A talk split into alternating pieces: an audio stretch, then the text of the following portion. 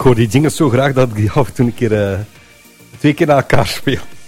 En ondertussen zijn onze nieuwe gasten hier komen bijzitten. Ze zitten hier al voor de derde keer sinds we op FM te horen zijn. Tom Schokkaert en Geertrui van Rentergem. Goedemorgen. Goedemorgen. Van toneelvereniging Frank en Vrij. Jullie hebben een nieuwe productie klaar. Wij hebben een nieuwe productie klaar. Acht vrouwen, uh, geregisseerd door Johnny de Meijer. Een komische thriller waar dat Tom graag een en ander wil over vertellen. Ja, waarover gaat het verhaal? Um, er zijn acht vrouwen die door uh, omstandigheden worden afgesloten van de buitenwereld en uh, in hetzelfde huis moeten verblijven gedurende een bepaalde periode. Um, die vrouwen hebben onderling wel allemaal een relatie met elkaar, of het zij het is familie of ze kennen elkaar al jaren. En daar leven wel een aantal onderhuidse spanningen en uh, er zijn wel een paar conflicten. Nu sowieso, als je acht vrouwen, ongeacht welke vrouwen dan dat zijn, ik zit hier met tweeën, als je acht vrouwen in één huis steekt, dan krijg je sowieso al een beetje vuurwerk. Dus dat is het gegeven waar dat de auteur van vertrekt, dat je, acht vrouwen samenplaatst en er gebeurt iets, hè, want er, er, is een bepaalde gebeurtenis, er gebeurt een moord. En eigenlijk kan er maar één van die acht vrouwen de mogelijke dader zijn. Um, en de auteur vertrekt dus van, vanuit dat gegeven van als je dit laat gebeuren en er zijn acht vrouwen aanwezig die alleen maar aangewezen zijn op elkaar, dan krijg je vuurwerk. En dat is eigenlijk het idee waar dat de auteur van vertrokken is. Um, dat is een, uh, een, een, oud stuk van um, uh, Robert Thomas. En het is al twee keer verfilmd. En de laatste verfilming, de meest succesvolle ook, was in 2002 met Catherine Deneuve in de hoofdrol. Ah ja, ja. En toen hebben ze er eigenlijk een, een komische misdaad musical-achtige film van gemaakt. Maar onze regisseur heeft daar dan weer op zijn beurt weer iets helemaal anders van gemaakt. Dan zit er ook heel veel psychologie in het verhaal, denk ik. Uh, nee, nee. Het is, een, een, um, het is een beetje een, um, een knipoog naar uh, de betere werken van Agatha Christie. En dan ook een beetje een knipoog naar die typische Franse vaudeville. En die twee elementen samen uh, maakt dat het een fris gegeven blijft. Is het een moeilijk stuk? Dan moet de vraag aan Geertrui. Ik denk van wel. Het is een voor de acteurs een zeer inspannend stuk om te spelen. Het vraagt enorm veel concentratie. We zijn bijna allemaal voortdurend op scène. Er moet eigenlijk ook heel veel gespeeld worden zonder dat je tekst hebt. Waardoor je, allee, de concentratie moet echt top zijn. Moet heel spits gespeeld worden, mag niet in elkaar zakken. Dus het is best een zware repetitie.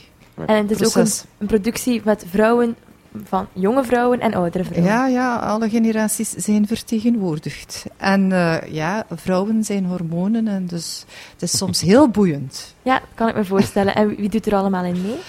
Uh, we hebben uh, Cathy van de Velde, Valerie Galle, Severine Pluim, Hilde Gijsseling, Sarah van de Steen. Luther Redder. Luther Redder, uiteraard. ikzelf. En ben ik een, die heb ik gezegd, en Valerie Ik denk dat ik ze allemaal... Jasmin, Alle acht. Jasmin. Ah, Jasmin klinkt ja. ja. Dus, uh, maar het is heel leuk, omdat het zijn eigenlijk... Ja, we zijn allemaal verschillende mensen, maar het zijn heel uiteenlopende types van actrices. En die dan ook, ja... Uh, ik vind uh, de casting vrij goed. Dus, ja. ja. Het klopt allemaal. Op dit moment begint het te kloppen. Dat gaan we zien op de première. En het is ook een, mooi decor, heb ik me laten vertellen. Ja, het is iets heel bijzonders, hè, Tom? Ja, het is een, uh, een beetje een abstracte weergave, want eigenlijk, ja, het stuk is geschreven. Um, het, speelt, het verhaal speelt zich normaal gezien af in een, een chic uh, landhuis, waar dat de tijd een beetje is blijven stilstaan.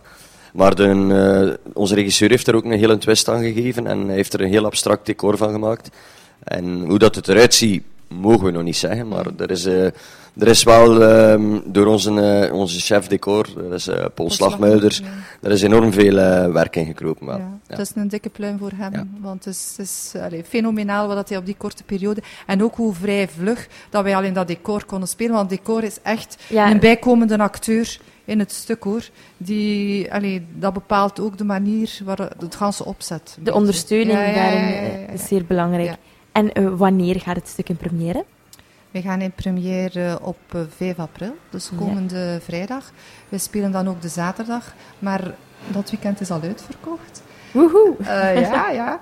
En uh, dan spelen wij ook nog op 11 april, dus de donderdag, 12 april en 13 april. Maar ik moet eerlijk zeggen, de tickets gaan er vandoor als zoete broodjes. Dus wie graag wil, er zo vlug mogelijk bij.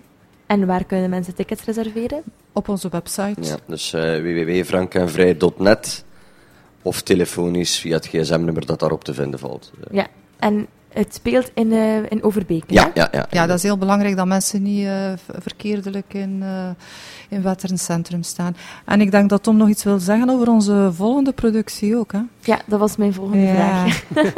Omdat ik denk aan Overbeke en daardoor. Ja. Ja. in december gaan we dan weer ergens anders spelen. Um, die locatie mogen we nog niet prijsgeven. Maar het wordt een toplocatie en dan gaan we de Van Vlaanderenstraat spelen. Dat is geschreven door dezelfde auteur of Nora. En dat gaat terug weer iets heel anders zijn. Dat is een tragicomedie, maar uh, een, een heel ander soort van stuk uh, terug.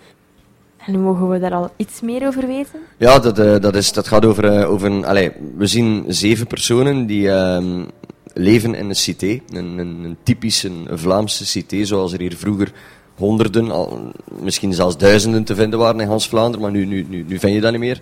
Maar daar is er dus nog een, een typisch oud citeken. En daar wonen uh, aan de ene kant zeven mensen en aan de andere kant zeven mensen, maar die komen ook niet overeen met elkaar. en uh, er is één, één bepaalde persoon die zichzelf een beetje uitgeroepen heeft tot de koning van de cité. En die uh, terroriseert en domineert iedereen. En het is een verhaal, het gaat over, uh, het gaat over verengingen, het gaat over, over, over blind racisme, het gaat over van alles en nog wat. Maar het is ook komisch. En geen monoloog? Nee, nee, geen monoloog. Maar we zijn wel van plan om, uh, omdat uh, Nora toch, uh, ja, mogen dat zeggen, dat dat toch vrij succesvol geweest is. En ook de, de Nora-tournee. Je hebt gisteren nog Nora gespeeld? Ja, gisteren nog een keer uitgepakt in Haltert. en we zijn, allee, we zijn daar nu een klein anderhalf jaar mee op de baan. En overal waar wij komen vragen de mensen aan ons van, als je nog iets hebt, moet je nog een keer terugkeren.